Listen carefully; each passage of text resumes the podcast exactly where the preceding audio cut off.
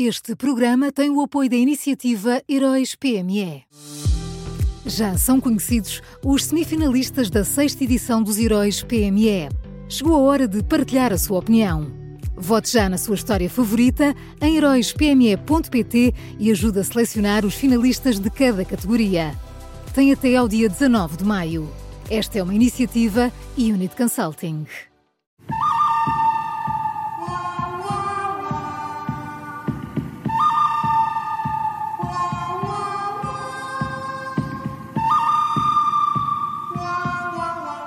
Este som diz tudo. Começa agora a nova edição do Bom, o Mau e o Vilão da Rádio Observador e que também pode ouvir em podcast, sempre com Miguel Pinheiro. Bom dia, Miguel.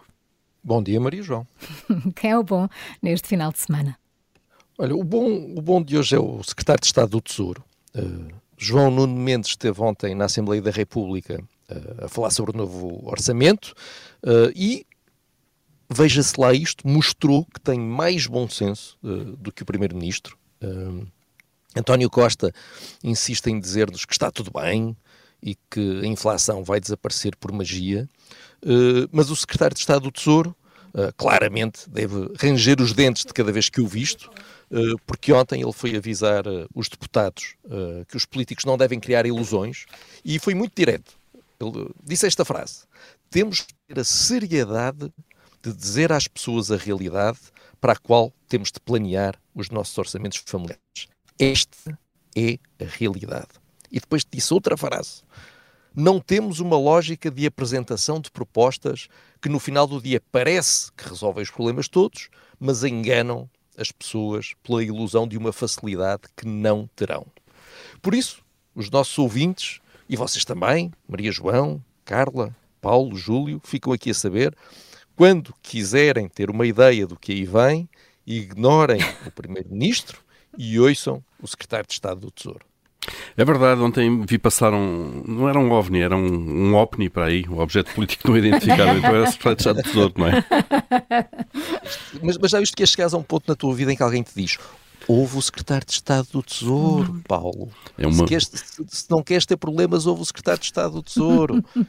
é verdade, é algum bom senso e realismo aqui. Então, e quem é o mau? Olha, o, o, o mau é o governo, uh, a forma de funcionamento do governo. Uh, o líder da CIP, António Saraiva, uh, deu uma entrevista ontem e ajudou-nos a compreender um bocadinho melhor a forma como este governo funciona.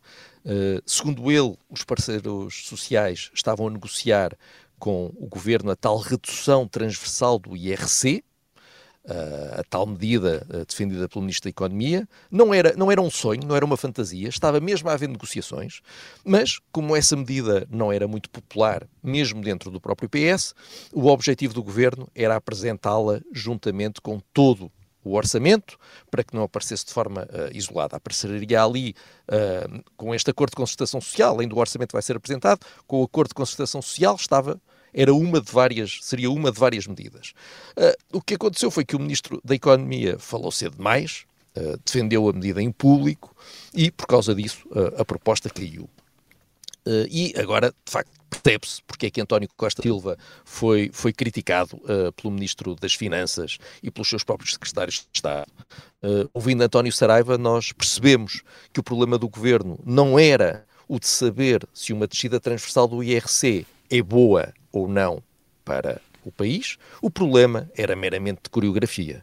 O governo não queria aparecer como estando a favorecer as empresas e, por isso, deixou cair a medida. E se é assim que se faz política em Portugal, então uh, está explicado porque é que as coisas correm tantas vezes mal. É melhor, é melhor chamarmos aqui também o secretário de Estado do Tesouro, não é? Olha, por acaso. Ele uh, podia, podia estar sempre aqui, já visto. Eu acho que, como é só aqui 5 minutinhos às 8h25, se calhar o secretário de Estado arranjava tempo e passava a estar sempre aqui. Olha, vamos tentar. O Júlio vai-lhe ligar. É o nosso especialista em telefonar a pessoas. Só fica a faltar o vilão, Miguel. Olha, o, vilão é novamente uh, a administração da TAP. Uh, ontem foi o vilão por querer mudar os carros de 50 administradores executivos e diretores de topo, e hoje é o vilão por ter desistido de mudar os carros de 50 administradores executivos e diretores de, de topo. Não, não, não é pirraça minha, uh, é só alguma vontade de transparência. Também não é aquela coisa do preso por ter cão e preso por não ter, não é nada disso. Aqui o problema é que a TAP anunciou este recuo, dizendo que, de forma muito pia, que compreende o sentimento geral dos portugueses, eu até fiquei emocionado com este grau de compreensão que a TAP, que a TAP tem, eh, mas depois não deu explicações sobre a contradição entre aquilo que disse na segunda e aquilo que disse ontem, eh, não explicou quanto, quanto dinheiro vai gastar, como e onde, não explicou também se vai continuar a dar uh, carros uh, a 50 pessoas uh, dentro da, da, empresa e, portanto, nada disto dá confiança numa empresa que nós continuamos a pagar a um preço exorbitante. Vamos lá ver se essa privatização vem rapidamente para isto passar a ser um problema de outros. Vamos então ao resumo. O bom desta sexta-feira é o secretário de Estado do Tesouro, João Nuno Mendes. O mau é o governo e o vilão é a administração da TAP. Foram estas as escolhas do Miguel Pinheiro na Rádio Observador e sempre em podcast.